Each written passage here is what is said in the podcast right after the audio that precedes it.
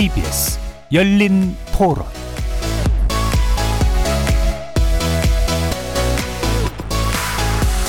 안녕하십니까. KBS 열린 토론 정준희입니다.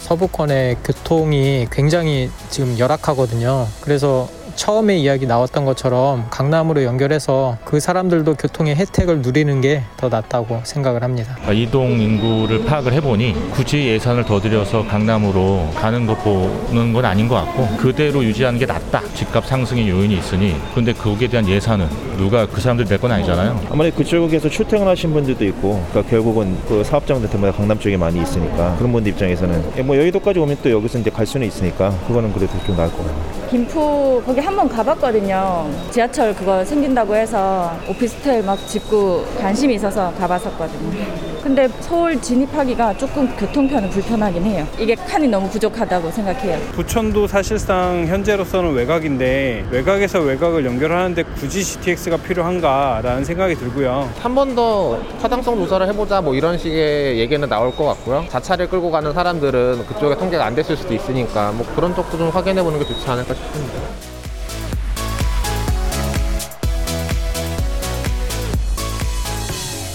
거리에서 만나본 시민들의 목소리 어떻게 들으셨습니까?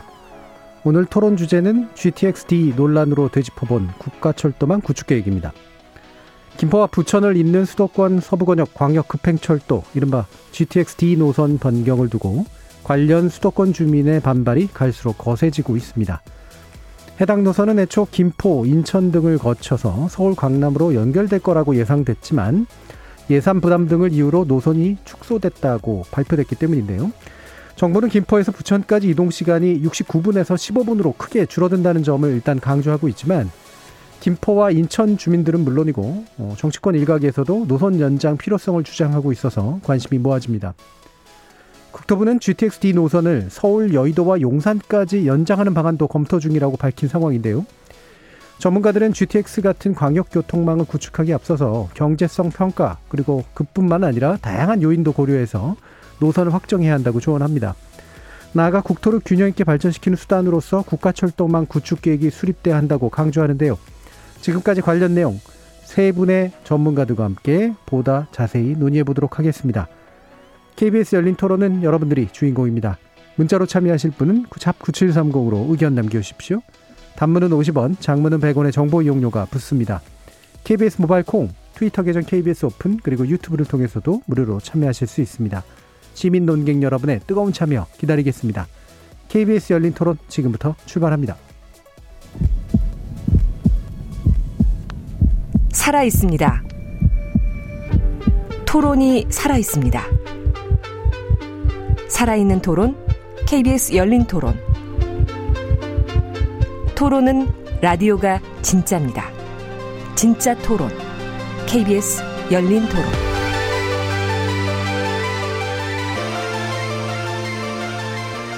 오늘 토론 함께 해주실 세 분의 전문가 소개하겠습니다. 먼저 박경철 경기연구원 연구위원 나오셨습니다. 네, 반갑습니다. 그리고 유정훈 아주대 교통시스템공학과 교수 자리하셨습니다. 네, 안녕하세요. 그리고 전현우 서울시립대 연구원 함께 하셨습니다. 안녕하세요. 전현우입니다. 자, 일단 GTX 어, 급행철도죠. 네, 광역 급행철도인데 어떤 개념으로 이제 만들어지는 것인지에 대한 설명이 일단 필요할 것 같습니다. 이 부분 전현우 연구원께 좀 질문드리겠습니다. 네, 크게 두 가지로 이 GTX 노선의 특징을 짚을 수 있습니다. 하나는 속도, 또 하나는 이제 토목 구조라고 표현할 수 있을 텐데요.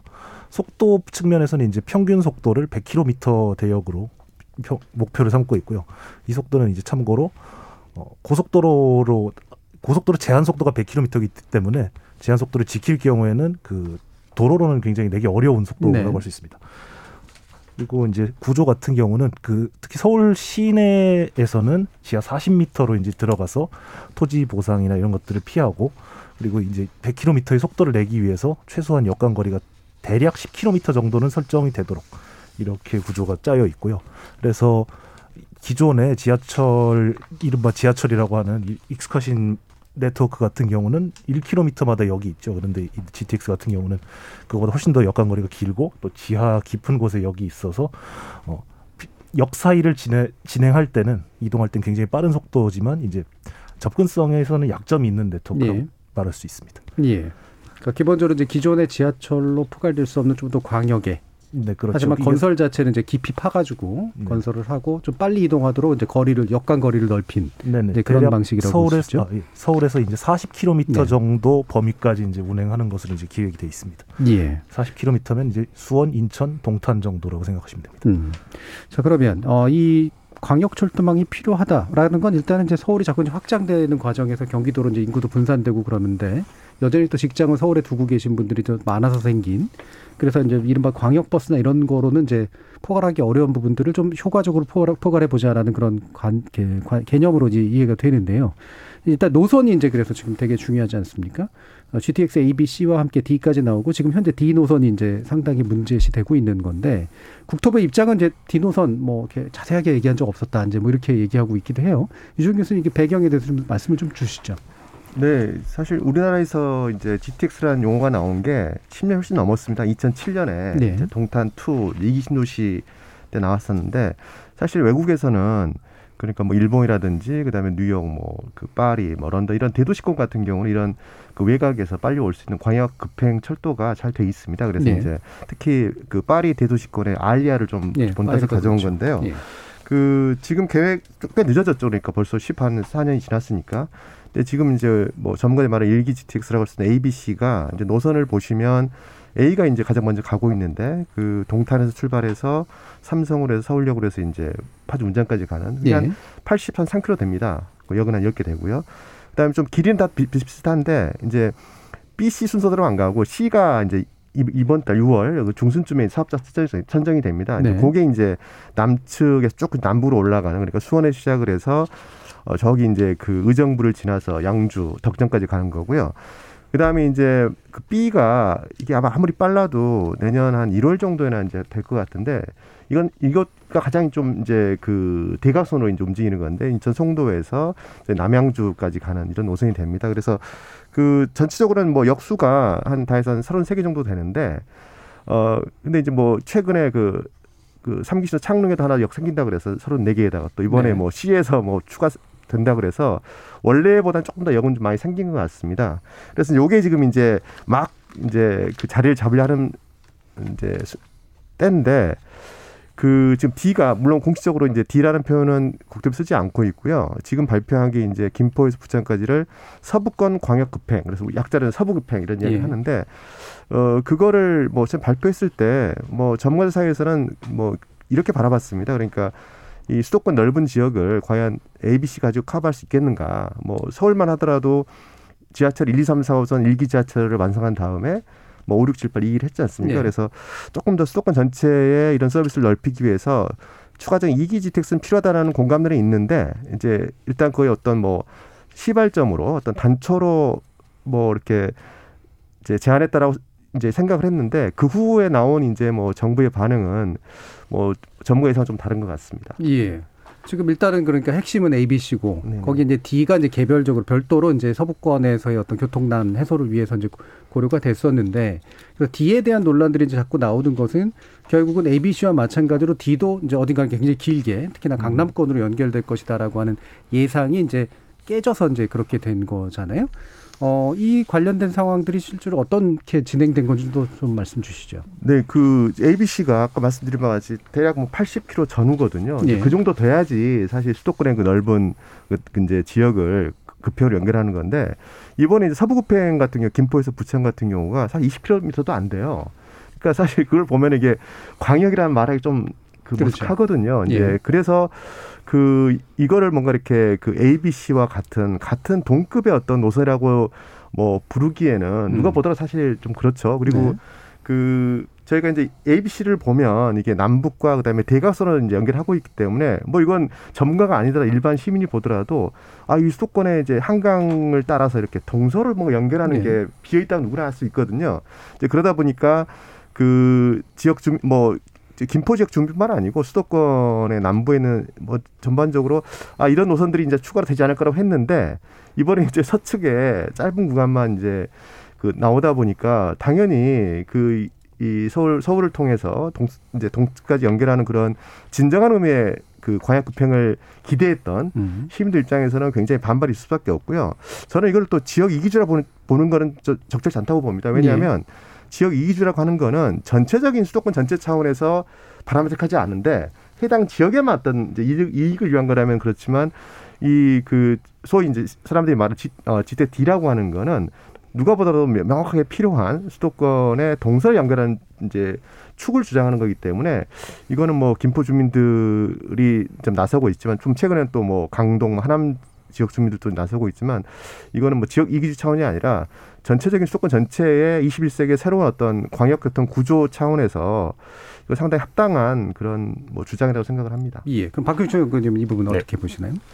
뭐 저도 유 교수님 의견에 전반적인 상황은 동의하고요. 예. 그다음에 결국 앞에 말씀드렸듯이 이 GTX의 기능이 단순히 뭐 경기도하고 경기도를 연결하는 그런 기능은 아니거든요. 결국 경기도, 서울, 인천 이 수도권의 광역교통 개선 대책 차원에서 출퇴근에 그런 시민들의 스트레스를 해소하기 위해서 만들어진 노선인데 그래도 A, B, C 노선 같은 경우는 경기도, 인천, 서울 도심을 직결로 연결하는 형태지만 이 요번에 어 국토부가 발표한 뭐 그 속칭 GTX-D 요 부분에 있어서는 어쨌든 이런 광역교통 처리에는 한계가 있다. 그렇게 저는 개인적으로 생각하고 있습니다. 예. 그러면 일단 정부에서 강조하고 있는 건 김포 부천 이동 시간이 단축됐다는데 그럼 당연히 궁금해하는 건 김포에서 부천으로의 이동 수요가 이제 정말로 많으냐?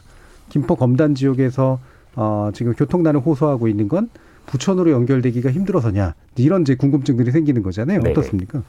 이 부분에 있어서는 사실은 뭐 다양한 시각이 있을 수가 있는데요. 예. 일단 국토부에서는 김포시 지역 주민들의 이동이 이 강남까지 가는 건 적다.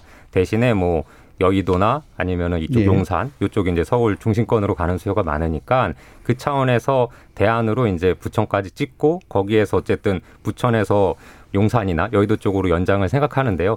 이건 어떻게 보면 그동안의 김포시 주민들이 갈 수 있는 버스나 이게 다 버스가 강남으로 가고 싶더라도 다 여의도 뭐 당산 이런 데 가거든요. 예. 철도도 마찬가지고. 그러니까 나는 사실은 가고 싶은 데는 이쪽 서울 남부권의 뭐 가산 디지털 단지나 아니면 양재, 그다음에 강남 이런 주요 업무지구를 가고 싶은데 공급하고 있는 대중교통 노선이나 뭐 네트워크는 어쩔 수 없이 너- 여의도에서 끊는 거죠. 딱 거기까지가 승용차로 운전하면 한시간 거리예요. 저희 저희가 작년에 경기 도민 대상으로 이제 삶의 질 조사를 한 번 했는데 그때 딱 한시간을 넘어가면 스트레스 지수가 네. 한70% 이상 이렇게 급상승하거든요. 이제 그런 측면에서 내가 가고 싶고 가고 가고 싶지만 못 가게 하기 때문에 결국 끊긴 게 저는 여의도나 음. 그 용산이라고 생각하고요. 그런 부분에 있어서 만약에 그 사람들의 욕구를 충족하는 노선이 필요하다고 할 때 지금 현상이 아니죠. 그 부분에 있어서는 조금 더군다나 이런 철도망 계획은 10년 아니면 100년을 보고 설계한다고 하면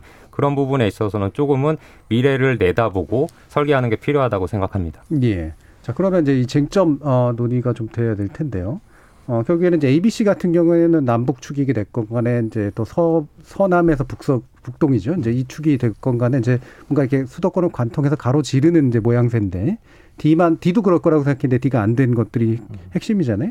근데 이거를 여의도 용산까지 연결하면 이것도 역시 또 관통이라고 보기도 어려운 면이 있어서 그러면 결국은 관- 이렇게 동서축을 얘기하는 강동 강남에서 이제 강, 강동으로까지 이어지는 이 축이 이제 정말로 필요한 것이냐 아니면 지금 국토부에서 얘기하는 것처럼 그냥 수도권 안으로만 이제 진입할 수 있도록 만들어주는 정도까지도 보완이 될 수 있을 것이냐 이 부분에 좀 논의가 필요할 것 같아요. 어 여기에 대해서 전원 연구님 말씀 말씀, 말씀 들어볼까요? 네. 지금 환승을 시키겠다 뭐 지금 내 지금 이제 제시 예. 제안되었던 국토부 계, 4차 계획상의 망으로서는 결국 부천에서 환승을 해서 예. B 노선을 타고 타, 서울로 들어가야 되는 구조인 건데요. 뭐 가령 뭐 직결을 한다거나 뭐 아무튼 간에 이제 어 네트워크에서 어떤 병목이 생기는 거라고 할 수, 표현할 수가 있죠. 예. 그러니까 뭐 도로로 치자면 이제 차선이 줄어드는 거와 같은 상황이거든요. 그러면은 당연히 그 뭐 열차 열차도 이런 이런 경우에는 이제 정체랄까 이런 현상이 생깁니다. 네. 그래서 그 원활한 네트워크 운영이라는 게 불가능해지고요. 가령 이제 동일한 구조가 이제 구로역에서 이제 있는데 수원 가는 열차와 인천 아, 뭐 천안 가는 열차와 인천 가는 구조, 열차가 나뉘어지면서 이제 서울 시내보다 배차량이 절반 정도로 줄어, 줄어들지 않습니까? 이런 식의 구조가 이제 서울 지역에도 뭐 서울 도, 뭐 서울의 여러 군데 이런 병목 구조가 형성돼 있는 거고요. 이런 네트워크상의 어떤 약점인 병목을 만들어 더 만들어내겠다는 지금 구조이기 때문에 예. 적절하지 않고 가령 이제 뭐 가산 디지털 단지 말씀하셨는데 딱 이렇게 그 남부 순환로 도로 축선과 유사하게 갈 수 있고 이 축선을 따라서 이제 강남으로 진입한다면은 그리고 이제 또 이게 아예 없었던 논의가 아예 없었던 것이 아니라 가령 이제 이 대략 13년 정도였나 그 서울 연구원 측에서 이제 발표했던 남부 급행철도라는 그 제한 노선 이런 것들이 이제 제한돼 있었고 이런 것들을 연결하면은 이제 동서 간에 연결 연계성이 확보되면서 동시에 이제 그 병목이 형성되지 않는 네트워크를 구성하는데 예. 좀더 기여할 수 있는 계획이 될 수 있는 것이죠. 음. 그럼 이제 네트워크란 표현은 이제 자주 쓰셨는데 근데 아마 이제 뭐 시청자들의 관점에서 이제 좀 풀면 결국에는 이제 망을 효과적으로 기능적으로 구축하는 것이 일단은 좀 우선시가 돼야 되는데 그렇죠. 그냥 단지 연결하는 게 이제 중요한 문제가 아니라는 말씀이시잖아요. 네네. 지금 예. 뭐 지금 현재 서울의 철도망이 가지고 있는 약점이기도 하고요. 상당 부분 그거를 이제 더 뭐랄까 기껏 돈 들여서 투자를 했는데 네. 그러한 서울의 서울의 가- 서울 철도망이 가지고 있는 구조적 약점을 더 약- 강화시키는 심하게 만드는 예. 이런 계획이 현재로서는 그렇게 평가할 수밖에 예. 없는 상황이죠. 일단 망의 효율성 측면에서 보나 이, 네. 그, 이 지역에 계신 수요의 관점에서 보나 이제 둘 다 이렇게 적절하지가 않다라는 게 이제 아마 세 분 다 그렇게 생각을 하시는 것 같은데 어 그리고 이런 말들은 하잖아요. 이게 강남 아마 특히 이제 삼성 지역이라든가 이런 데 쪽에 이제 많이 또 지금 몰리고 있는 그런 상태인데 어 다들 강남으로 가고 싶어 하는 것도 있고 그다음에 그쪽에 직장이 많은 것도 있고 그래서 생기는 문제겠지만 또 그러다 보니까 또 이제 이게 자꾸 이제 그쪽으로 강남 집중 현상을 또 이제 자극하는 거 아니냐 이런 식의 얘기도 있단 말이죠. 이 부분들은 또 어떻게 좀 이해를 하는 게 좋을까요, 유정 교수님? 네, 그 이제 수도권을 그 사실 수도권이 우리나라의 경쟁력을 대표하고 있습니다. 그래서 예. 우리가 수도권 이야기할 때 이제 일본, 뭐 뉴욕, 뭐 파리, 런던 이야기하던데 뭐 뉴욕 같은 경우는 뭐 그 대도시권의 큰 목표 중에 하나가 이렇습니다. 뭐 대중교통을 이용해서 40분 안에 출근할 수 있다. 뭐 이 정도의 어떤 중요한 그 정책 목표가 있거든요. 예. 근데 뭐 우리 수도권은 이제 그 정도는 좀 어렵고 아까 우리 박정희 가수 좋은 말씀하셨는데 수도권 정도 사이즈면 한 1시간 정도가 이제 우리가 참을 수 있는 한계인 것 같아요. 네. 그렇다 그러면 수도권이 내를 1시간 이내에 서로 연결할 수 있다라고 한다 그러면은 지금의 강남 집중은 사실은 많이 완화가 될 수가 있습니다. 예. 지금 보시면 사실 그 도시라고 하는 게 이제 사람들이 계속 몰리는 건데 이게 비대칭성입니다. 그러니까 좀 더 센 쪽으로 더 몰, 끌어당기는 쪽이 그렇죠. 있거든요. 그러다 보니까 지금 강남 같은 경우는 재밌는 통계가 강남에서 통행 분포를 보면 강남에 거주하신 분들은 강남에서 출퇴근을 완성하고 또 여가생활도 거기서 다 완성이 돼요. 근데 네. 이제 강남 외에 사시는 경기도에 사시는 분들 보면 출근했다가 이제 그 퇴근하기 전에 또 모임이라든지 이런 레이저 활동은 또 다른 곳에서 하고 그러니까 굉장히 통행이 길어지는 거죠. 예. 그래서 그 사실 이런 것들 정부에서 인식을 사실 했습니다. 이제 기억하시겠지만 2019년 10월에 어 대도시권 광역교통위원회에서 2030이라는 큰 어떤 비전을 발표를 했어요. 그래서 수도권의 주요 거점을 30분 만에 연결하겠다. 이제 그렇다 그러면 주요 거점이니까 도어 투 도어로 내가 집에서 회사까지는 앞뒤 이제 연결한 것 하면은 한 시간에 가능하거든요. 이제 그렇게 하- 하게 되면 이렇게 이 넓은 수도권을 좀 넓게 쓸 수 있다. 지금은 이제 서울 서울 크기에 어 16.8배가 경기도입니다. 그래서 지도를 보시면 서울에 좀 몰려 있거든요. 근데 그 만약 우리가 경기도까지 넓게 쓸 수 있다 그러면 사실 이게 완화가 되면서 골고루 또 부도시도 발생 어 개발이 가능하거든요. 이제 그런 차원에서 지금 광역급행이라고 하는 게 그냥 나온 게 아니라 이 복잡한 서울로 집중되는 거를 우리가 수도권 전체를 균형적으로 발전시키자라는 큰 이제 비전을 가지고 출발했기 때문에 네. 그런 차원에서 이번에 이제 서부급행이 20km 이내로 짧게 된 거는 굉장히 음. 아쉽다고 볼 수 있습니다. 네, GTX 개념에도 잘 안 맞고. 네네. 그러면 지금 이제 그 이촌 동부님께서 김포 초입에서 목동 오목교까지 가는데도 50분 걸려요라는 말씀 주셨는데 또 다른 한편에서는 그러면 출퇴근 수요를 해결해 주기만 하면 되는 거냐? 라고 하는 이제 지금 이제 적은 이제 출퇴근 수요 이상의 어떤 것들을 봐줘야 된다라고 하는 말씀이신데 그래도 뭐 정부나 이런 데서는 어 이거 말고도 이제 다른 방안으로 좀 해소해야 되는 거 아니겠느냐라는 식으로 이제 얘기가 하고, 하고 있는데 어떻게 생각하십니까, 박규일 의원님? 일단은 그 시민 의견에 제가 공감을 하고요. 사실 이 지역 같은 경우는 김포 신도시는 선형 도시거든요. 네. 선형 시도 도시기 때문에 김포시에서 시 외곽으로 벗어나는 것까지도 한 3, 40분이 걸리거든요. 네. 실제 이제 5월 달에 그쪽에 그 올림픽 대로하고 국도 48호선 속도를 한번 해보니까요. 아침 첨두시에 국도 48호선 원래 한 80으로 달려야지 되는데 15km밖에 못 가요. 네. 그러니까 어쨌든 답답한 거죠. 일단 시 경계조차 벗어나지 못하는 부분이 있어서 당연히 그런 문제가 생길 수밖에 없고 그러면 이제 버스 그 버스를 대안으로 선택을 하면 버스 같은 경우는 특히 김포축 같은 경우는 세월호 이후로 저희가 이제 버스에서는 무조건 앉아서 안전 때문에 네. 가야지 되는데 아침에 출근 시간에 맞춰서 지각하지 않으려고 하면 입석을 불가피하게 하거든요. 그러니까 어떻게 보면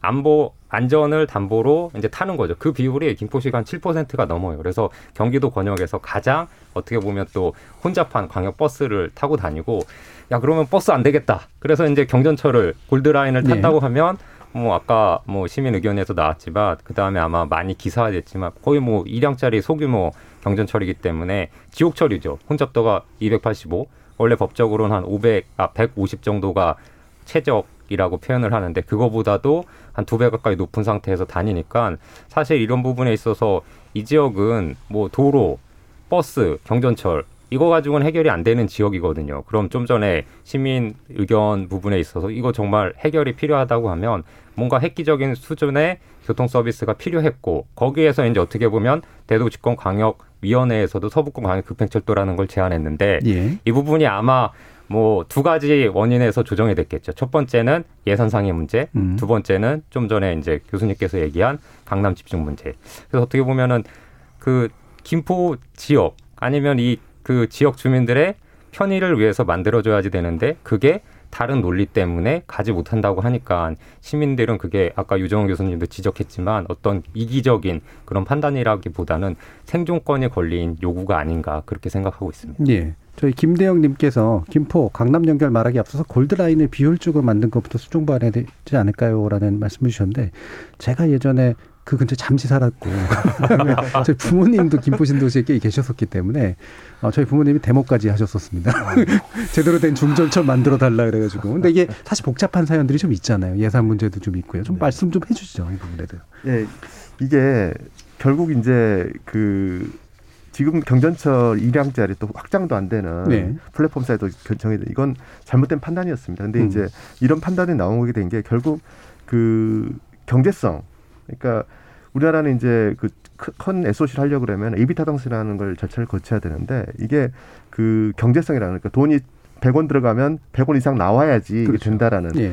이게 그 우리나라의 이제 이런 제도가 이제 99년도에 들어올 때이 영국의 그 코바맨을 좀 참고를 했습니다. 음. 그러니까 영 그때 영국, 미국, 독일 이런 이제 선진국의 사례를 참조를 했는데 막상 선진국들은 그런 BC라고 하는 거 경제성을 일종 하나 참고 자료로 봅니다. 예. 그러니까 이거에서 결정이 되는 절대적인 건게 거죠. 아닌데 이제 우리나라는 아무래도 이런 이제 조금 그 의사결정이 이제 신뢰성이 좀 낮다 보니 뭔가 이렇게 정량적으로 숫자로 이렇게 되는 거를 좀 선호하는 경향이 예. 있었습니다. 그리고 또 뭐 정부에서도 각종 이제 그 정치권의 압력이라든지 이런 것들에 또 그 방어할 수 주는 논리가 이거 경제성이 없는데 이거였거든요. 그래서 이게 그 참고로만 써야 될 게 이게 가장 중요한 이게 뭐 칼이 돼 버려 가지고 이제 음. 그러다 보니 또 이런 것들이 쌓이면서 이제 우리 뭐 교수님 말씀하신 대로 사실은 기본적으로 사이즈면 중전세 들어가야 되거든요. 네. 근데 이게 뭐 철도가 BC가 안 나오니까 철도는 해야 되겠고 그러니까 약간 어떤 뭐 우회로를 선택한 게 경전철이었는데 네. 그게 지금 이런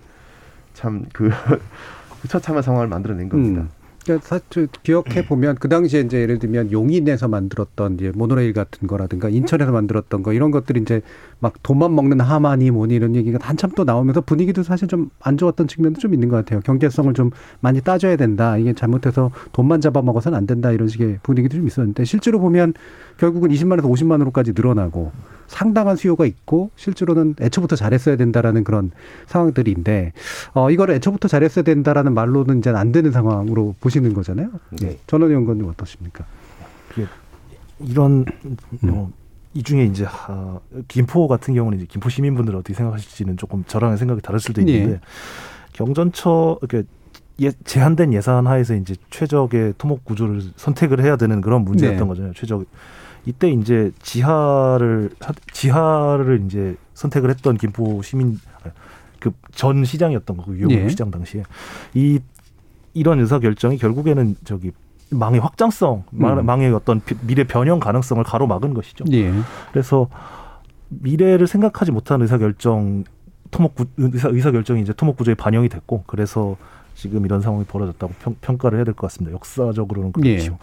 그리고 더불어서 이제 뭐 그런 이런 상황이었다면 이제 그 제한된 예산 하에서 이제 과업을 수행해야 된다는 그런 조건이 있는 하, 있, 있다면 결국에는 이제 그 도시 구조 를 뭐 가령 이제 어느 정도 이제 완충 녹지를 확보 확보한 상태에서 이제 철도 부지를 확보하는 뭐 이런 네. 식으로 도시 설계 반영을 하는 식이 일단은 필요했을 거라고 생각을 합니다. 예. 지금으로서는 이제 물론 이제 어, 만사지탄입니다만 아무튼 예. 어, 지금 이제 결국은 이제 재원 문제를 자- 네. 자꾸 이제 얘기를 할 수밖에 없게 되는데, 어, 지금 아까 이제 BC라고 이제 표현해 주셨던, 어, 이게 이제 적자가 나오면 어떻게 할 거냐. 예. 그리고 애초에 이제 물론 지을 때도 이제 예산도 이제 굉장히 많이 들어가는 그런 문제이긴 합니다만. 그래서 아까 이제 참고 사항이 하나로 이제 보아야 된다라고 얘기는 하시지만 이 부분은 그래도 이제 감당할 만한 어떤 나름의 예산, 예상들이 좀 있어야 되잖아요. 어느 정도로 좀 해, 아, 접근하는 것이 좀 못하고 보십니까? 그 이게 그 교통 이제 경제학에서는 교과서적인 이야기인데요. 예. 이미 뭐 1940년 50년대에 경제학자들이 설명을 했어요. 이 철도는 그 요금 수입 가지고 이게 경제성이 안 나온다. 네. 예, 그만큼 이제 비싼 그런 그 수단이라는 거죠. 그래서 그렇기 때문에 이제 철도 같은 경우는 그 인체로 따지면 뭐 척추 갈비뼈처럼 굉장히 중요한 돈을 정말 들여서라도 꼭 있어야 되는. 그런 중요한 네, 음. 중요한 곳에 설치를 하고 그다음에 거기를 연결하는 거를 이제 그 버스라든 이런 걸 예. 통해서 이제 하는 게 원칙입니다. 근데 이제 우리나라의 철도가 철도의 구조라고 하는 게 그동안 이제 그 워낙 급속한 경제 성장 속에서 그 또 지역의 그 뭐 민원이라든지 정치적 입김이라든지 이런 것 때문에 그런 어떤 철도 건설의 원칙을 음. 좀 이렇게 지키지 못한 측면이 있습니다. 그러다 그러다 보니까 뭐 김포 정도라면 사실은 그 정도 사이즈면 예. 50만 넘어가면은 사실 중년철이거든요. 이런 데도 경전철이 되고 뭐 이런 왜곡된 현상이 발생을 했는데 그 그래서 외국에서는 이렇게 합니다. 그러니까 철도 자체만으로 이렇게 경제성이 확보가 안 되기 때문에 이제 영어로는 R&P라 그러는데 rail and property. 그러니까 음. 그 철도를 개발하면서 철도 그래서- 역사라는 주변에 같이 property를 그러니까 부- 그 도시개발을 같이 합니다. 그래서 그런 도시개발을 통해서 얻어지는 이제 그 사, 사회적 어떤 이익, 그 다음에 또 운영 시의 어떤 여러 가지 그런 그 재원을 가지고 이 철도 운영 그런 방식을 사용을 하거든요. 근데 이제 우리는 첫 단추 잘못 끼다 보니까 지금도 여전히 뭐 택지나 도시개발이 조성이 되고 그 다음에 어 이제 교통 필요하니까 철도 넣자. 이러다 보니까 이미 뭐 땅값이 올라 있고 예. 예, 그리고 사업비도 올라가고 또 이제 이미 이제 기형성된 그런 도시에 지나, 지나가다 보니까 이게 또 민원도 만만치 않거든요. 지금 GTX A 같은 경우에도 섭을 땄는데 지금 뭐 강남 청담동 주민들 그다음에 저기 용산의 후암동 주민들 뭐 우- 환경 운정에 사실 민원이 많잖아요. 그러다 보니까 또 사업도 지체되고 그러면 이게 결국 그 사업이 지체되면 그게 다 cost잖아요. 네. 그러니까 이런 것들이 여러 가지 악조건 속에 놓여 있습니다. 그래서 그 뭐 과거는 어쩔 수 없는 거고요. 이제 지금부터라도 우리가 철도 사업 같은 경우는 정말로 fast track으로 그래서 그 여러 가지 어떤 뭐 행정 절차라든지 그다음에 뭐 재원 조달 이런 부분을 조금 그 빨리 해서 그런 어떤 부가적인 cost를 줄이는 거 그다음에 결국 또 역세권을 잘 개발해서 거기서 나오는 어떤 그 재원을 가지고 이 철도를 운영하는 게 정말 지속 가능하거든요. 뭐 예. 이런 복- 복잡한 부분들을 한번 우리가 공론시켜야 생각을 합니다. 예. 그러면 어, 어, 박경철 의원님 기본적으로 이제 지자체 쪽에 또 계시니까 네. 이게 이제 지자체와 이제 중앙 정부 사이에 또 결국은 이제 재- 재원 부담에 관련된 문제, 뭐 의사 결정에 관련된 문제가 복잡하게 좀 얽혀 있잖아요. 네네.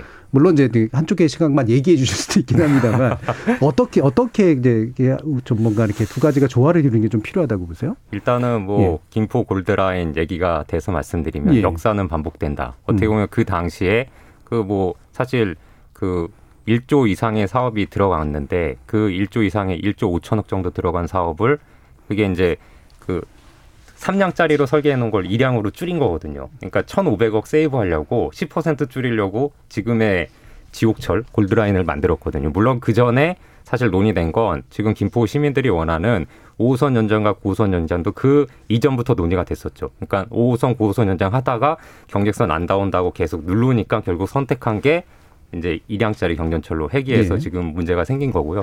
거기에서 사실 이 철도는 유정호 교수님 말씀대로 우리나라에서 철도 사업으로 흑자를 볼 수 있는 건 KTX하고 SRT밖에 없어요. 나머지는 다 적자예요. 강남 한가운데를 통과하는 철도도 적자예요.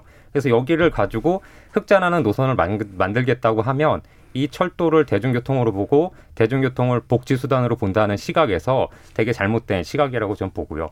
그 다음에 이 광역철도 같은 경우는 광역도를 연결하는 철도 노선이기 때문에 어느 정도는 국가의 책무가 저는 크다고 봅니다. 근데 광역철도에 대해서 그런 시각에서 물론 국비가 한 70% 지원은 되지만 예. 저희가 경기도도 서울, 인천도 30%를 또 내요. 그러니까 어떻게 보면은 가- 뭐 국가가 다 100% 재원 분담을 하는 구조는 아닙니다. 물론 음. 그것조차도 야 어떻게 그 지역의 철도인데 그 지자체에서 다 내야지 이런 시각이 있겠지만 과거로 또 넘어가서 한 60년대 70년대를 보면 그때는 철도는 다 국가 사업으로 다 깔아준 거예요. 네. 어떻게 보면 지자체에서. 근데 어느 순간 광역철도라는 개념이 생기고 어느 순간 우리 지자체한테 돈을 가져가는데 음. 어느 순간 그- 그 계획, 계획권, 계획권이라고 해야지 되나요? 그거는 또 중앙정부가 컨트롤하고 그거를 또 기재부에서 예산으로 컨트롤하다 보니까 지역 주민들이 원하는 노선과 중앙에서는 예산 중심으로 설계를 하다 보니까 이런 갈등이 계속 반복될 수밖에 없는 거고요. 그러다 보니까 이제 꼼수처럼 민자 사업 이런 부분이 활성화되면서 또 어떤 경우는 상당히 높은 요금을 네. 지불하면서 시민들은 또 불편해하는 상황이 반복되고 있다고 저는 생각합니다. 예. 그러니까 이제 국토가 약간 그러니까 저기 정부가 중앙 정부가 좀 약간 주저하다 보니까 처음 예산 만들 때도 그러니까 민자가 끌어들어지고 민자가 끌어들어지면 또 과도한 요금 부담이 또 이제 맞습니다. 생겨나게 되고 이걸 나중에 해결하려면 결국은 또 이게 책임 문제 때문에 잘 안 되게 되는 이런 문제들이 자주 좀 관찰이 좀 됐었잖아요. 어 그러면 이제 말씀을 들어보면 어느 정도는 이를테면 보조금 시스템으로 결국은 대중교통을 운영하려고 하는 마음을 아주 강하게 먹거나 어, 이게 이걸 좀이라도 개선하기 위해서는 이제 아까 프로퍼티 얘기를 해주셨지만 주변에 이제 부대 사업들을 늘- 넓힐 수 있는 공간들을 만들어서 그걸 통해서 이제 보조를 할 수 있도록 해주는 그런 시스템 정도로 결국은 해결해야 된다. 여기서 이걸로 돈 만들어 가지고 다 자족할 수 있도록 하- 하겠다라고 하는 생각은 좀 상당히 좀 어렵다라는 이제 그런 의견이신데 이 부분에 대해서 전혀 그 연구원께서는 어떻게 생각하시나요? 말씀하신 대로 정말 불가능 그 운임으로 자력으로 돌아가는 철도라는 거는 뭐 세계적으로도 정말 없, 없다시피 합니다. 네. 뭐 가- 그야말로 정말 그 인구 밀도가 정말로 높고 철도에 태- 아주 깊, 깊이 의존하는 일본 정도만 이제 관찰이 되는 것이고요. 음. 유럽에서 이제 전멸하는 것이라고 생각하면 되죠. 그런 세계적으로도 불가능한 목표를 어느 정도 지, 아직도 이제 기재부에서는 가능 뭐랄까 예. 불가능한 목표가 아니라고 생각하고 있는 것 같고요. 예. 그 이렇게 되거든요. 어- 어쨌든 이제 기, 그 운영 사업을 하든 건설 사업을 하든 결국에는 이제 그 기재부와의 협의하에서 예타라 예타 제도라든가 뭐 아주 다양한 종류의 제도가 결국에는 그 기재부 기재부가 가지고 있는 어떤 그 경제 운영 전체 거시적 경제 운영이라는 그런 큰 그림이 있겠죠. 그 속에서 조금 그 뭐랄까 이 기재부를 설득하지 못하면 이제 결국 산을 넘을 수 없는 그런 시스템이 돼 있는 건데요. 이때 뭐랄까 이것도 물론 이제 왜 왜 그렇게 됐는지는 결국 그 뭐랄까 건설이든 운영이든 이제 이 사람들을 다 재정 측에서 못 믿지 기재부가 믿지 못하기 때문에 그런 네, 시스템이 네. 나왔을 것인데 그럼에도 이제 어 이런 합의들이 여러 가지가 가능한 거죠. 가령 이제 뭐 이제 좀 나중에 다 들어가겠지만 그, 그 철, 실제 철도라는 게 대체 왜 필요하냐 이런 질문을 했을 때 어, 아주 전통적인 질문이라면은 우리 도로보다 훨씬 더 가령 이제 대략 그 하나의 중, 중전철로 실제로 운행을 했을 때 한 혼잡도 혼잡도가 대략 그 한량 한량 에 150명 정도 아니 예. 죄송합니다. 240명 정도를 탑승한다고 가정했 가정하는 열차가 10량 정도 굴- 들어간다고 생각하면은 대략 한 5만 명 정도를 하- 하나의 복선으로 처리할 수 있거든요. 근데 이제 고속도로는 그 나홀로 자동차가 대부분이기 때문에 이런 밀도보다 훨씬 더 거의 10분의 1 정도 밀도만 이제 처리 교통 밀도를 처리할 수 있는 것이죠. 그러니까 이런 교통량 대규모 교통 축선을 통해서 도심지를 더 강남과 가- 강남이나 도심이나 여의도 같은 이런 도심지를 더 밀 도심의 집적을 강화 강화할 수 있다 이런 것이 있고 그리고 더불어서 이제 뭐 여기서 이런 것들이 뭐 가, 에너지 에너지 문제 같은 것들도 네네. 이제 에너지 효율이 굉장히 높기 때문에 이렇게 고밀도로 처리를 하면은 그리고 더불어서 이제 같이 이제 강, 지금 강조할 수 있는 것은 그 기후 변화 문제가 가- 같이 나오겠죠. 예, 그러니까 예. 탄소 탄소 배출량이 어, 대략 한 명이 같은 거리를 이동한다고 치면은 이제 또 승용차에 비해서 5분의 1 정도밖에 나오지 않습니다. 그 현재 한국 실적으로 계산해 봤을 때요. 이, 그런 이런 기, 뭐 기후 변화 상황까지도 더해 더해 봤을 때 결국에는 철도로 이제 많은 교통량 가능한 한 많은 교통량을 끌어와야 된다. 특히 수도권 같이 이제 인구 밀도가 높아서 어떤 주변에 이제 이 주, 철도역 주변에 사람들이 많고 이 사람들이 이제 철도로 끌어들이기 굉장히 좋은 조건 하에 있는 지역이라면은 가능한 한 철도로 끌어, 끌어들이는 것이 좋다. 이런 목표가 우리 교통 부분에 있고 그 많은 사람들의 목표를 그 시민들이 바라는 어떤 교통망, 네. 교통망 또는 도시에 대한 미래상 이것과 일치하는 예, 이거 이거를 이제 최적으로 달성할 수 있는 수단이 철도다. 이런 종류의 설득 작업이 반드시 이제 계속돼야 되는 것이라고 예. 생각을 하고 있습니다. 그러니까 철도라는 것이 이제 예. 갖게 되는 새로운 의미가 있다는 말씀이시잖아요. 예, 예. 아마도 이제 21세기가 다시 또 철도 시대가 됐다라고 하는 네 이야기하고 또 맥이 닿는 것 같은데 네. 그 부분 2부에서 좀 더 논의를 해보도록 하고요. 예, 예. 어, 청취자 의견이 또 준비돼 있어서요. 정의진 문자 캐스트 한번 불러보겠습니다. 네, 지금까지 청취자 여러분이 보내주신 문자들 소개합니다. 서울님, 김포에서 21년째 살고 있는 주민으로 GTX에 반대합니다. 광역 교통망이 결국 서울 강남만 좋아지게 하는 즉 나머지 지역을 배드타운으로 전락시키는 역효과가 우려됩니다. VVV님, 도대체 언제까지 강남에만 인프라를 몰아줄 건가요? 박병영님, 마구잡이로 수도권의 지하 개발을 허가하는 것이 적절한지 의문이 듭니다. 서울 집안에 대한 철저한 연구와 조사가 뒷받침되지 않으면 혹여라도 다음 세대에 큰 짐을 물려주지 않을까 걱정됩니다. 정윤진님, 김포 골드라인은 이름과 달리 주민들 골 때리는 라인일 뿐입니다. 김포에서 부천으로 왜 가야 할까요? 두 곳 모두 주거 중심 도시 아닌가요? 김포에서 부천행은 재정 낭비입니다. 척척이님. 김포 40년째 거주하고 있는데 교통만큼은 진짜 불공평했어요. 48번 국도로 죽어라 출퇴근하다 좀 나아지려나 했지만 다시 지옥입니다 해주셨고요. 이미정님. 교통, 병원, 대학 등 모든 혜택은 서울시에만 집중되는 것 같아요. 세금을 똑같이 내는 국민인데 사는 곳이 다르다고 국가에게 역차별 당하는 것 같아 화가 납니다. 라고 보내주셨네요. 네, KBS 열린 토론. 이 시간은 영상으로도 생중계하고 있습니다. 유튜브에 들어가셔서 KBS 일라디오 또는 KBS 열린 토론을 검색하시면 지금 바로 토론하는 모습 보실 수 있습니다. 방송을 듣고 계신 여러분이 시민노객입니다. 계속해서 청취자 여러분들의 날카로운 시선과 의견 보내주세요. 지금까지 문자캐스터 정의진이었습니다. 토론이 세상을 바꿀 수는 없습니다. 하지만 토론 없이 바꿀 수 있는 세상은 어디에도 없습니다.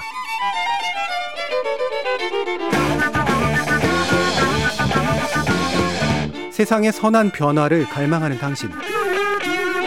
정답이 아니라 질문의 힘을 믿는 당신. 우리 KBS 열린 토론에서 만납시다.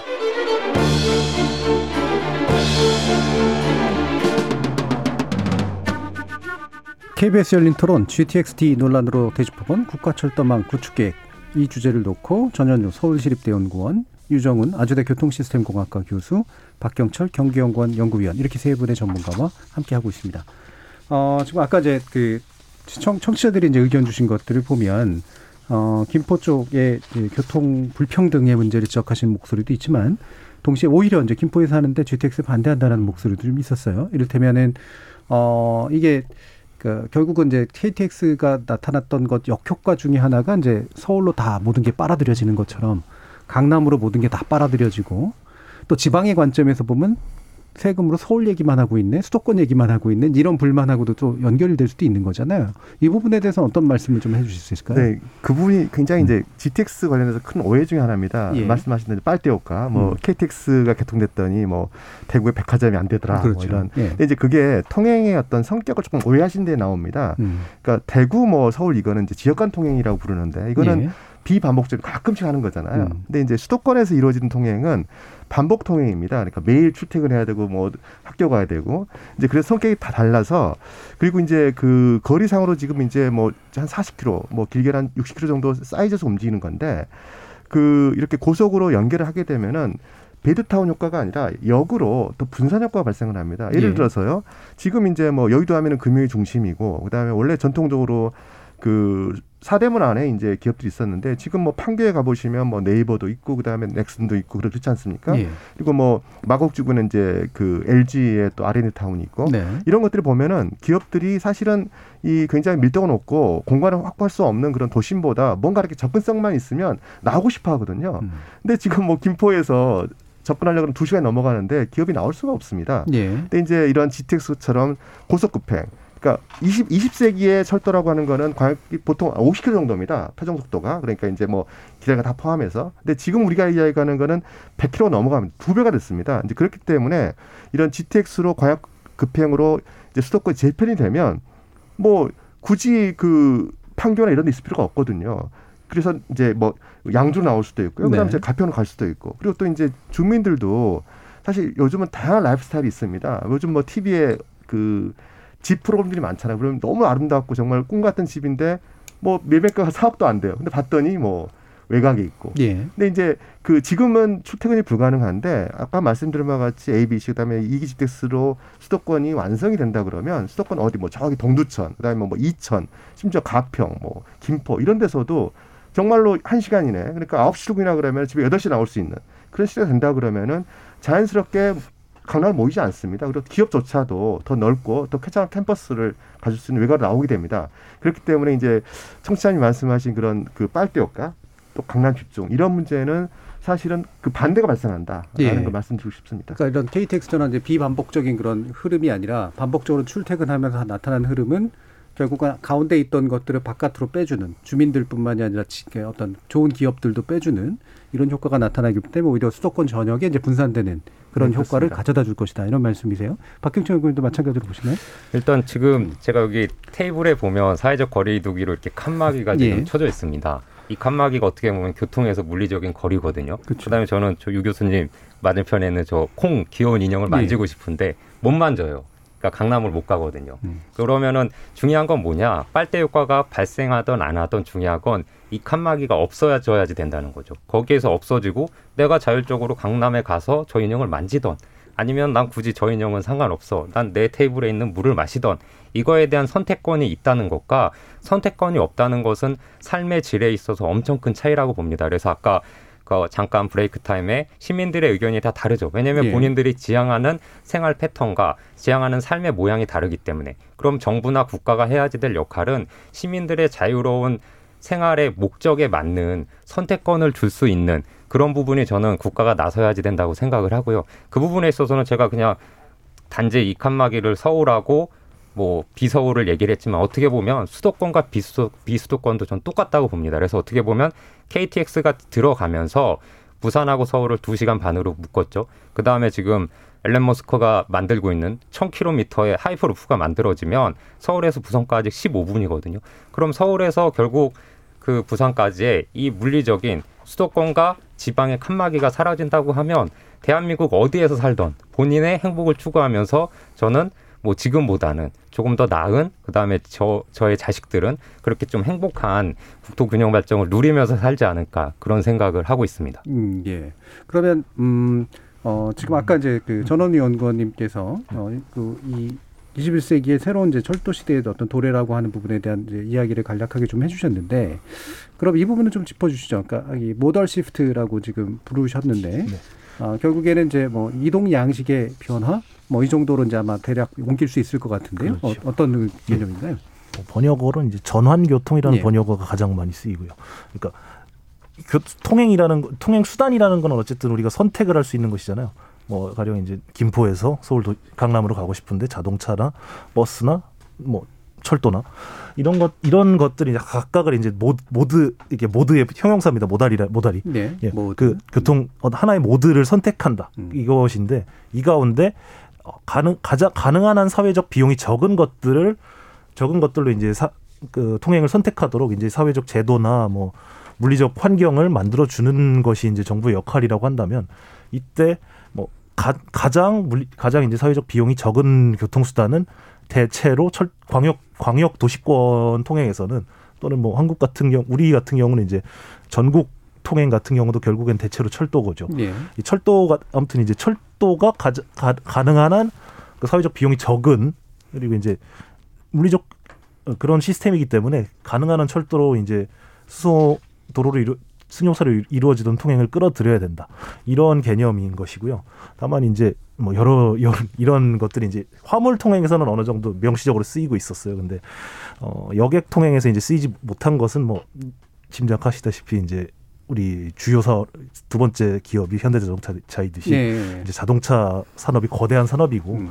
이 이분 특히 이제 우리가 또뭐 이들 이분들 이분 뭐 자동차 산업 자체가 이제 한국의 경제 번영에 중요한 기여를 하고 있기 때문에 함부로 얘기를 하지 못했다고 생각을 하는데요. 이- 근데 이제 이렇게 되거든요. 그 대표적인 비용이 이제 기후 변화 얘기를 할 수 있는 것인데 탄 우리 교통 전체 우리 교통에서 발 그 한국이 배출하는 탄소 배출량이 7억 톤 정도 되고 그 중에 이제 1억 톤 정도가 교통에서 나옵니다. 그리고 이제 1억 톤의 사실상 전부가 그 도, 도로에서 나오는 것이고요. 이거 그리고 이제 대체로 이제 화물 승용 화물대 승용차를 2대 1 정도로 평가를 할 수 있을 것 같아요. 이 평가를 해요. 그 그러니까 화물 승용차 통 그리고 이제 승용차 통행을 그 뭐 진짜 산, 산술적으로 정말 계산한 거 하, 하는 것에 불과할 수 있지만 뭐 정말로 사, 승용차 통행이 전부 다 이제 철도로 옮겨왔을 때 그러면 이제 6천만 톤이었던 게 대략 한 천만 톤 정도로 줄어든다는 계산이 되잖아요. 그러니까 굉장히 큰 잠재력이 있다는 것이 이제 평가를 할 수 있고 네. 실제로 국제 기구에서도 이제 국제 에너지 기구 같은 데서도 이제 대략 한 어, 전체 탄소 배출량의 10% 이상을 철도로 전환해서 줄일 수 있, 줄일 수 있다는 그런 계산 결과를 제시하는 보고서들이 발간되고 있습니다. 예. 한국과 한국을 적, 직접 지목해서 말이죠. 한국을 지목해서. 아무튼 이런 이런 것들 이런 것들도 있고 더불어서 이제 이것만 있으면은 사실은 그 굉장히 힘을 얻을 수 없는 그런 농거일 텐데요. 어, 철도라는 게 말씀드렸다시피 이제 굉장히 고밀도 교통 수단이고 뭐 주차장도 필요가 없고 더불어서 뭐 이렇게 이, 그렇기 때문에 이제 교통 공간을 절약할 수 있어서 도심의 집적에 도움이 되고 그리고 또 또 이 도심의 집적 자체가 사실은 오늘날의 뭐랄까 20, 우리 현재 21세기 초반의 경제 성장에 매우 중요한 역할을 한다고 또 할 수가 있는 건데요. 이게 이런 그 뭐랄까 도심에서 이루어지는 어떤 창의적인 서비스 가령 뭐, 뭐 넷플릭스든 뭐 삼, 삼성 같은 경우도 이제 머리 쓰는 일로 결국 돈을 버는 거지 않습니까? 머리 쓰고 그 그거를 이제 실제로 제조업으로 구현하는 이런 방식일 텐데요. 이런 것 특히 이제 머리 쓰는 사람들은 좀 더 많이 집적이 되어 있어요. 서로 이제 대면을 하면서 우리 우리 지금 우리 토론자 네, 네 분도 이제 다 모여가지고 서로의 얼굴을 보면서 서로가 어떤 식으로 자신의 말을 받아들이는지 이제 서로 피드백을 주고 받으면서 효과적으로 의견을 전달하고 있는 것 있듯이 다른 모든 지식 서비스라는 것들도 똑같은 어떤 집적의 효과를 누리는 것인데요. 이거를 가능한 한 적은 비용으로 지탱해 줄 수 있는 교통수단은 철도라고 평가할 수 있는 것이죠. 음. 그리고 이제 이거 이 단순히 이제 이거 이렇 이거는 이제 전 세계 모든 도시에 통용이 될 테고요. 한국 특히 이제 수도권으로 좁혀 들어갔을 때 짚어보는 거는 어 우리가 한국 경제 중요한 아, 한국 경제가 이렇게 뭐 우리가 정말 마스크도 빨리 썼고 이렇듯이 뭐 그리고 백신도 이제 외주를 받았지만 비록 그 백신 생산 기지로서도 이제 인정을 받았듯이 제조업 능력이라는 것이 매우 중요할 텐데 한국 경제의 미래에 있어서 이때 이 제조업이 대체로 절반 제조업의 절반 정도가 이제 경기도 지역에 있거든요. 경기도와 이제 충청도 지역 같은데 이런 데들이 흩어져 있는 제조업들이 사실은 이제 모두 도로로 사실상 도로로 다그 서울 도심과 연계가 되는 것이죠. 그래서 이제 이 근데 이제 제조업이라는 것도 이제 시장을 뚫고 나가고 뭐 아무튼 여러 더 시장 더 더 많은 것들을 하기 위해서는 결국에는 음 뭐더 많은 사람들을 만나서 대면을 하면서 이제 뭐 연구 개발 성과들도 배워오고 이래야 이래야 할 것인데 이렇게 도로만 도로만 가지고 연결된 상태에서는 어떤 효율적인 그 주변과의 소통이 어렵고 가령 이제 김포 같은 경우도 이제 어 대략 8만 명 정도의 제조업 그 취, 취업자 수가 나와요. 그러니까 뭐 상당수는 뭐 굉장히 여러 영세한 기업이겠지만 이, 이 사람들이 이제 뭐랄까 서울에 있는 서울에 있는 그 전문가들과 협업을 해 나가서 이제 뭐 시장을 뚫고 시장을 더 확대해 나간다는 그런 큰 비전을 가지고 가지기 위해서라도 이제 음 서울과의 연계가 어느 정도 좀 더 강화되는 것이 좀 더 유리한 것이죠. 예, 그리고 예. 이제 그 연계가 도로가 아니라 철도로 하는 것이 현재로서 도, 현재 뭐 에너지든 그 기후 변화 상황에서는 좀 더 유리한 것이다. 음. 그러니까 결국에는 일반적인 도시계획, 어떤 주거라든가 이제 그 직장에서 이동뿐만이 아니라 산업들이 이제 적절한데 배치가 돼가지고 산업 간 교류를 하기 위해서는 네. 철도 같은 망이 상당히 효과적이고 네네. 그다 게다가 이제 미래 에너지 어떤 지향점에 훨씬 더 맞고 네. 훨씬 더 이제 탄소 중립적인 어떤 측면들을 가지고 있기 때문에 네. 어, 효과적이기도 하고 이런 면에서 이제 어, 새롭게 철도를 평가할 필요가 있다라는 이제 그런 말씀이신데 네. 어 그러면 이제 이 부분 한번 박효춘 의원님 네. 짚어주시죠. 그러니까 아까도 이제 유 교수님께서 말씀해 주셨지만 우리가 지금까지 이제 사실 철도가 돈도 많이 들고 초기에 유지 보수도 많이 들 것 같고 이제 그러니까 일단 빨리빨리 이제 도로부터 그냥 뚫어버리거나 이런 식으로 많이 했고 아니면 일단 주거지를 만든 다음에 나중에 이제 뭐 이게 교통망을 확충하는 그런 방식을 이제 썼단 말이죠. 근데 우리 국가의 어떤 발달 수준이 이제 그럴 땐 좀 지나지 않았나라는 게 이제 일반적인 시각인데요. 관련해서 좀 말씀 주시죠. 일단은 사실은 지금 김포 그 노선에서 촉발됐지만 예. 결국은 이거는 부동산 문제하고도 또 뗄래야 뗄 수도 없고 신도시 정책하고도 관련이 있는 거죠. 그럼 부동산 문제가 이 철도로 인해서 왜 생겼느냐? 저희가 얘기하는 게 항상 선교통 그 다음에 후 택지 개발이거든요. 예. 그러니까 교통이 먼저 깔리고 택지 개발이 들어가면 교통 때문에 그 택지 가치가 저희가 예상하는 것보다 비이상적으로 증가하는 걸 막을 수가 있습니다. 그러니까 음. 어떻게 보면 투기적인 그런 부동산의 가치 상 그 상승을 막을 수가 있는데 지금 우리나라 같은 경우 해왔던 게 뭐냐면 김포 같은 경우도 입주하고 한 10년 지나서 골드라인이 오픈됐거든요. 그러면은 결국은 아파트가 먼저 들어가고, 그러니까 일부러 투기를 하려고 들어간 건 아니지만 택지 개발이 먼저 되고 그 다음에 이제 어쨌든 많은 세금과 재원이 투입되니까 당연히 부동산 가치를 올라가니까 특정 부분에 특정 계층이 원하던 계층도 있었지만 음. 원치 않는 그런 부분이 생긴 거죠. 그러니까 이게 어떻게 보면 되게 후진적인. 그 다음에 그 순수하게 거주를 목적으로 온 사람을 부동산 목적으로 온 것처럼 오해할 수 있는 예. 그런 사회적인 기반을 가지고 저희가 교통과 택지를 만지지 않았나 이런 생각이 들어가지고요. 그래서 이 음. 부분에 있어서는 지금 뭐 제3기 신도시도 전 똑같다고 봅니다. 3기 신도시에 뭐서 하남 교산지구 이런 데서도 반복되는 문제가 지금 보이거든요. 그래서 이런 부분에 있어서는 지금 교수님 지적대로 우리나라가 뭐 그 국민 소득이 낮은 것도 아니고 그 다음에 국가 경쟁력이 12위 정도 되면 이제는 조금 재원을 선투자해서 대다수의 국민들을 투기꾼이나 부동산을 쫓는 사람으로 안 만들었으면 좋겠다는 생각을 또 예, 같이 예. 갖게 됩니다. 사실 부동산 계통에 계신 분들은 흔히 몸테크라고 늘 그러잖아요. 불편하더라도 일단 들어가서 버티면 아. 나중에 그게 보상으로 온다. 그러니까 결국엔 도로 깔리고 뭐 철도 들어오나 지하철 들어오고 그럼 집값 올라가니까 그 힘을 보상받는다. 이제 이런 식으로 되는 경우들이 많잖아요. 네, 그래서 몸테크 하니까 생각나는 게 예. 학생들도 몸테크 합니다. 왜냐하면 엄마가 몸테크 하러 가니까 학교도 만들어지지 않았는데 네, 그렇죠. 신도시에 들어가다 보면 이제 과밀 교실이라고 하거든요. 거기에 이제 뭐 땀 삐질삐질 흘리면서 어 에어컨 틀어주지도 않는 데서 이제 생활하는 게 많이 보이거든요.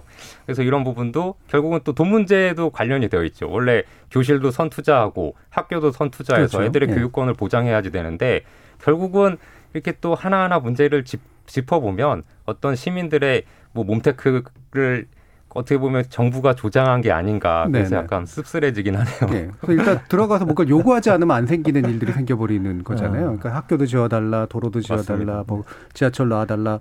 그러면 이제 그게 실제로 이제 투기꾼들의 어떤 어, 지역 이기주의 이런 식으로 이제 프레임되는 그런 경향들도 분명히 좀 있어서 이게 뭐 그런 생각 가지고 계신 분들도 물론 있겠지만 어, 어떤 국토의 어떤 발전이라는 관점에서 보면 확실히 좀 뭔가 이렇게 어긋나 있는 부분들이 분명히 많은 것 같은데요. 뭐 아까 이제 다시 질문 나왔던 것들하고 이제 연결시켜 보면 그런데 결국 수도권 몰빵이냐도 얘기가 될 수 있잖아요. 어, 아까 뭐 세금 얘기도 잠깐 했습니다만 그러면 이런 대중교통망이나 이런 것들을 이런 식으로 확보해 주는 것을 또 국가가 돈을 들여서 또는 저돈 많은 지자체에서 이런 식으로 가고 어, 다른 지역에서는 결국은 이런 것들을 못하게 되는 거 아니냐라고 하는 그런 불만들이 있는 상태는 아닙니까 분명히? 네, 그 지금 이제 우리나라 5대 광역권이 그러잖아요. 예. 수도권을 포함해서 부산, 울산, 뭐 대전, 그다음에 대구, 광주. 여기 한 80% 정도 살고 있습니다. 우리 현재 국민들이. 네. 근데 이제 30년을 기점으로 해서 뭐 전체적 그 인구는 준다 하지만 결국 대도시권의 인구도 늘어나는 거거든요. 이제 그래서 말씀하신 대로 수도권뿐만 아니고 지방의 광역권도 대책이 필요합니다. 네. 예. 그렇다 그러면은 이제 그 서두에 제가 아까 말씀드렸지만은 이제 수도권 정도 사이즈면은 한 1시간 정도가 굉장히 중요한 어떤 기준입니다. 아까 뉴욕이 한 40분 말씀드렸는데 그렇다 그러면 부산 울산권하고 그다음 대전 대구 광주는 조금 수도권보다는 조금 더 작은 사이즈이기 때문에 이제 어떤 기준이 아마 30분이라든지 40분 이렇게 될 수 있을 것 같습니다. 이제 그렇다 그러면 그런 어떤 그런 지역의 특성에 맞는 광역 교통을 어떻게 공급할 건가 이런 부분을 좀 고민할 필요가 있을 것 같습니다. 예. 그러니까 결국 이제 수도권에서의 실패를 다시 반복하지 말자는 거죠.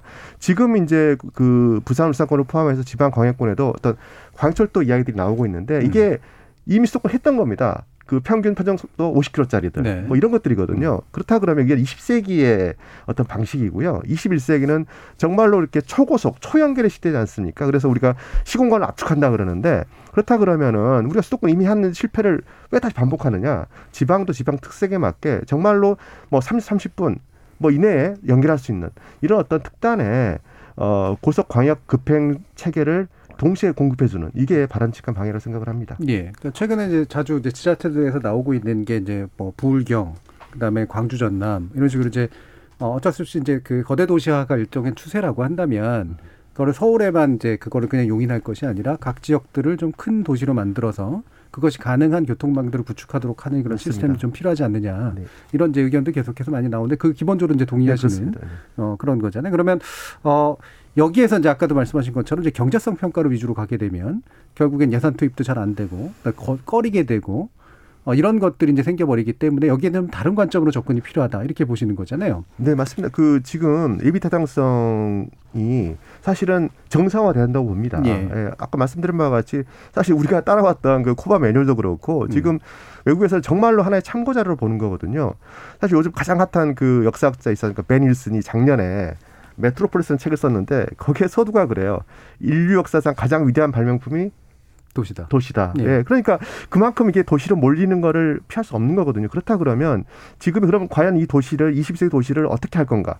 결국 빠른 교통 수단이거든요. 근데 이거를 20세기의 잣대로 이거를 단순하게 사실 실제로 모든 어떤 편익을 우리가 고려하지 못하는데 그런 상황에서 여전히 그 비실한 잣대를 가지고 하고 또 이게 어려우니까 심지어 또 면제를 시켜버리잖아요. 예. 이제 그러, 그러지 말고 정성화 시켜서 그 제대로 여러 가지 요소를 이제 바라봐야 되겠고 사실 이 두 달 전에 굉장히 굿뉴스가 사실 있습니다. 음. 그러니까 우리나라 이제 예비 타당성에 굉장히 큰 어떤 변곡점인 사건이 하나 있는데 그 서울 양평 고속도로라고 이제 그 수도권의 동측에 양평에하고 이제 서울을 연결하는 건데 이게 도로 사업인데 BC가 일이 안 나왔어요. 그래서 모든 전문가 관련자들이 어 이거 안 될 텐데 그랬는데 통과가 됐습니다. 어. 이제 그거는 그만큼 이제 우리나라도 그 재- 재작년 2019년이 이제 예타 도입 20주년이었거든요. 그때 이제 우리 기재부나 KDI에서도 아 이거 좀 바뀌어야 된다. 우리가 이제는 G7을 이제 논하는 시점인데 그래서 조금 이제 변화가 있었는데 그 어떤 결실이 올해 좀 이루어졌기 때문에 저는 굉장히 긍정적으로 보는 게요. 이제는 이제 기재부나 중앙정부에서도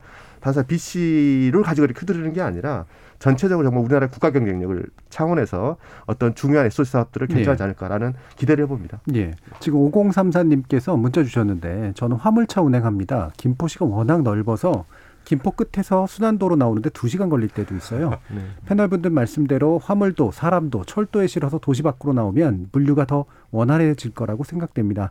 지역이 살 수 있는 상생의 철도가 만들어져야 된다고 생각합니다라는 말씀 주셨습니다. 결국 그러면 이 부분이 아까 이제 그 전현 연구원님께서 지적해 주신 것처럼 이제 철도망에 대한 이제 우리의 전환적 사고가 이제 상당히 좀 필요할 부분인데, 그러니까 미래를 위한 투자의 관점에서 그럼 이제 과거의 도시가 이제 우리가 사실 도시화를 하면서도 도시화에 대한 부정적 생각들이 사실 동시에 좀 있었잖아요. 실제로 아 이게 이제 너무 지나치게 에너지 소비형이 돼버리고 그다음에 모든 걸 빨아들이고 이러다 보니까 근데 요즘 이제 얘기되는 그런 재도시화 관점이라든가 이런 것들을 보면 도시를 제대로 좀 구축해서 다시 한번 만들되 이제 이게 어 환경과도 상생하고 그다음에 구토 어, 균형적인 어떤 발전도 도모하는 어, 그런 관점에서의 이런 철도망 구축이 정말 필요하고 가능한 일일까라고 하는 부분일 텐데요. 현재 이제 4차 국가 철도망 구축 계획이 지금 나와 있는데 이 부분에 대한 평가를 한번 그럼 좀 들어보셨 들어봤으면 좋겠어요. 일단 전원 연구원님 어떻게 보십니까? 사실은 솔직히 말씀드리면 이게 지역별 광역 지자체별로 하나씩 나눠줬다는 그런 느낌이 확실히 강하게 네. 들었어요. 예. 어 이거 그러니까 가령 뭐, 아, 뭐 구체적인 지역 명이 나오긴 그런데 아무튼 저기 홍천 같은 경우가 예. 굉장히 오랫동안 요구를 해서 들어준 것이긴 한데 강원도에서 이제 뭐랄까 각, 각 도마다 뭐 이렇게 하나씩 준 느낌이 드는 노선들이 쭉 음. 있고 그리고 그가 뭐 이걸로 이제 다 또 뭐랄까 한두 개씩 이제 던져 뭐 주다 보니까 이제 결국 또 만족하지 못하는 데가 이렇게 또 나오게 되는 예. 것이고요. 일단은 뭐랄까 어 구축의 방향이랄까 이런 것들이 꼭 필요 이런 느- 이런 식의 어떤 단계적인 전략이랄까 이런 게 필요하다는 생각이 꼭 들었는데요. 단순히 이제 망 구축뿐만 아니라 현재 현재 있는 네트워크를 포괄하여 어떻게 그러니까 철도라는 것은 결국 이제 열차와 인프라가 이제 열차와 이제 선로가 뗄래야 뗄 수 없는 그런 관계를 이루고 있거든요.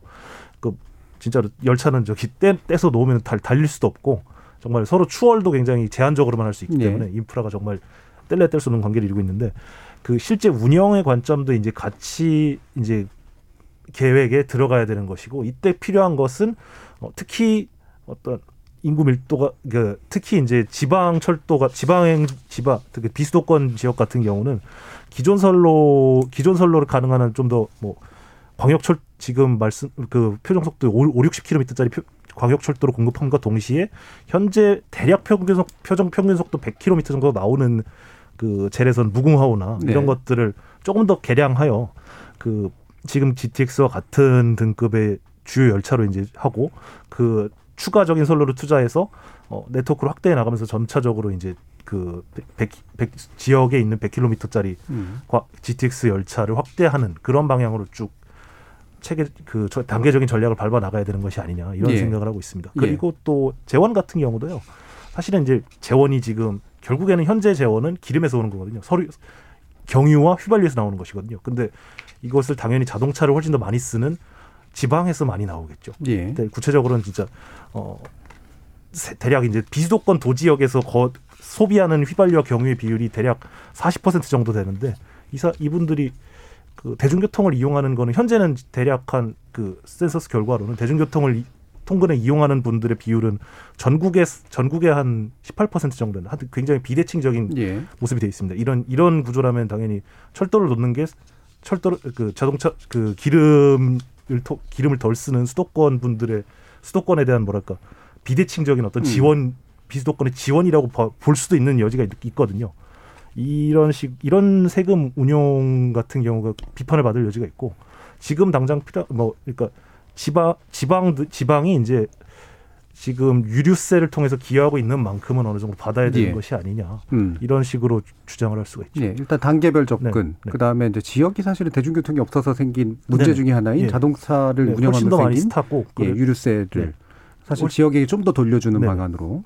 네. 음. 그럼 어떻습니까, 임 교수님? 네, 저- 저는 그 내용보다도 음. 이거의 이제 실행력을 좀 지적하고 싶습니다. 이번에 이제 4차 철도망 계획인데 이게 10년짜리 계획이니까 굉장히 실행성이 강한 계획이거든요. 그래서 예. 5년마다 이제 업데이트를 합니다. 그래서 1차가 이제 2006년도에 됐고요. 그리고 2차가 2011년이겠죠. 근데 지금 GTX만 하더라도 2차 때 나온 겁니다. 근데 이게 지금 삽도 못 두고 있잖아요. 그러니까 15년 지났는데도 안 뜨고 있고 지금 예. 3차 철도망 계획에 있던 사업들도 지금 아직 뭐 그 계획도 안 서 있는 것도 많습니다. 그래서 이게 보통 우리가 SOC는 30년을 바라보는 사업이지만 이 철도망 계획 같은 경우 10년짜리 굉장히 이거는 발표되면 이거는 뭔가 추진돼야 되는 사업들입니다. 그래서 지금처럼 그냥 백화점식으로 그냥 음. 지역의 어떤 뭐 시- 시의 차원에서 담아주는 게 그칠 게 아니라 음. 구체적인 재원 조달을 가지고 정말 이번에 정말 4차 또는 4차에 들어갔던 사업들이 정말 5차 만들기 전에 뭔가 이렇게 추진이 되나 이런 걸 좀 보고 싶습니다. 그래서 예. 이제는 그냥 말로만 하는 계획이 아니라 구체화되는 그런 계획으로 좀 갔으면 좋겠다라는 음. 바람입니다. 네, 박경철 의원님 어떻게 평가하세요? 일단은 뭐 이번에 4차 철도망 계획이 음. 지금 뭐 수도권의 GTX라든지 아니면 지방의 청주나 아니면 동서간의 달빛 철도 이런 부분이 이제 무산되면서 논란은 되지만 사실 그동안에 이제 단순하게 철도망 확충이나 이런 것만 신경을 썼다고 하면 이번 4차 연구지는 그래도 지역 결정 발전이나 남북 관계에 따른 철도망 이런 부분에 대해서는 예전보다는 조금 한 반보 정도는 앞서 갔다 이런 생각을 합니다. 근데 이런 논란이 된 거는 결국은 이렇게 잘한 것도 있지만 논란이 된건 4차 철망할 때 지자체가 요구했던 노선이 170개, 한 255조라고 제가 들었거든요.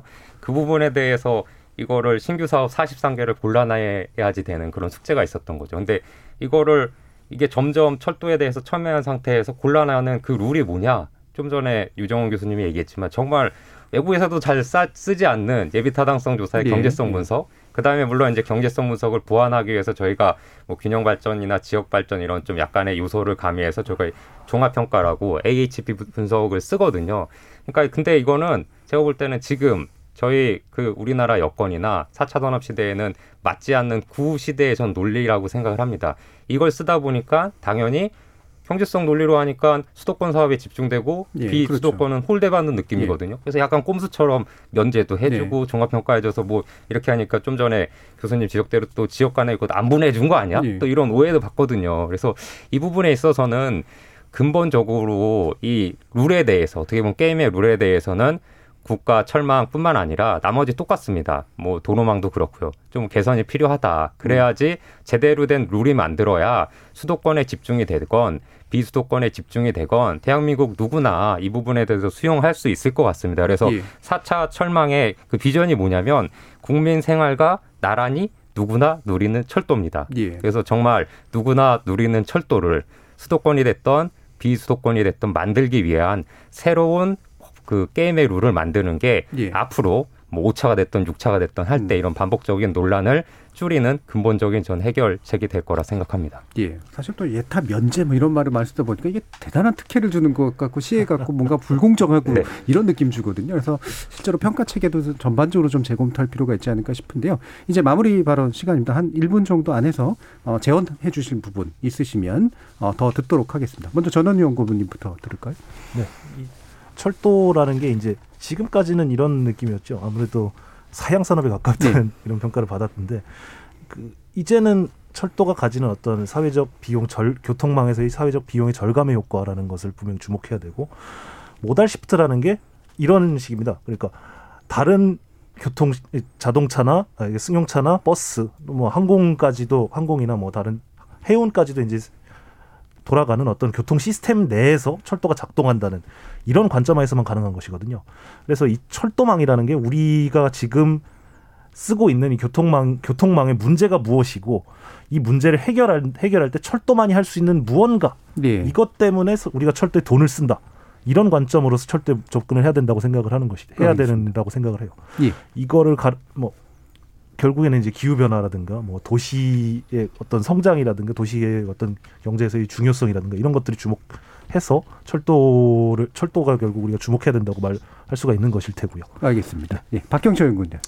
일단은 뭐 이 철도가 사실 문제시 되는 건 어떻게 보면은 시민들의 다양한 생각, 같은 김포 시민이라도 다른 생각이 있죠.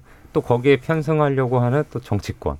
그 다음에 또 어떻게 보면 저도 전문가지만 또 전문가의 생각. 예. 이게 정말 다양하거든요. 근데 여기에서 정답은 없는데 이거를 좀 포퓰리즘이 아니라 정말 이걸 통합할 수 있는 뭔가 그런 그 합의체죠. 이런 부분이 좀 만들어졌으면 좋겠다는 생각이 들고요. 또 다른 측면에서 철도는 단지 교통 측면에서만 바라보면 안 되는 거죠. 지금 오늘 토론에서도 나왔듯이, 나왔듯이 도시라든지 예. 아니면 신- 진짜 뭐 문화라든지 그 다음에 사실 생활 생활의 그런 패턴까지 다 연계되어 있기 때문에 이런 종합 종합 어떻게 보면 계획으로서 좀 서- 철도를 바라보고 음. 설계를 해야지 그러지 않으면은 오늘 이, 이 같은 토론을 일주일에 한 열 번씩 반복해야지 되지 않을까 그런 음, 생각이 들었습니다. 자, 유정원 교수님 말씀 드렸죠. 네, 지금 뭐 그 국가 경쟁력은 결국 도시 경쟁력이고요. 결국 도시 경쟁력은 대도시권의 경쟁력이거든요. 그렇다 그러면은 이 수도권의 문제를 이게 뭐 수도권 지역의 문제로 볼 게 아니라 국가 전체 차원의 문제로 봐야 되고요. 그다음에 우리나라가 또 IT가 발달해서 어떤 요즘 메타버스 어, 이야기하는데 그 가, 가상 공간에서 연결성은 정말 뛰어납니다. 예. 이제 거기에 걸맞는 실제 현실. 세계에서의 어떤 초연결성을 음. 결국 고속 급행으로 해결해야 된다라고 생각을 합니다. 알겠습니다. 자, KBS 열린 토론 그럼 이것으로 모두 마무리하겠습니다. 오늘 토론 함께해 주신 박경철 연구위원님, 유정은 교수님 그리고 전원우 연구원님 대단히 감사합니다. 수고하셨습니다. 네, 고맙습니다. 고맙습니다. 감사합니다.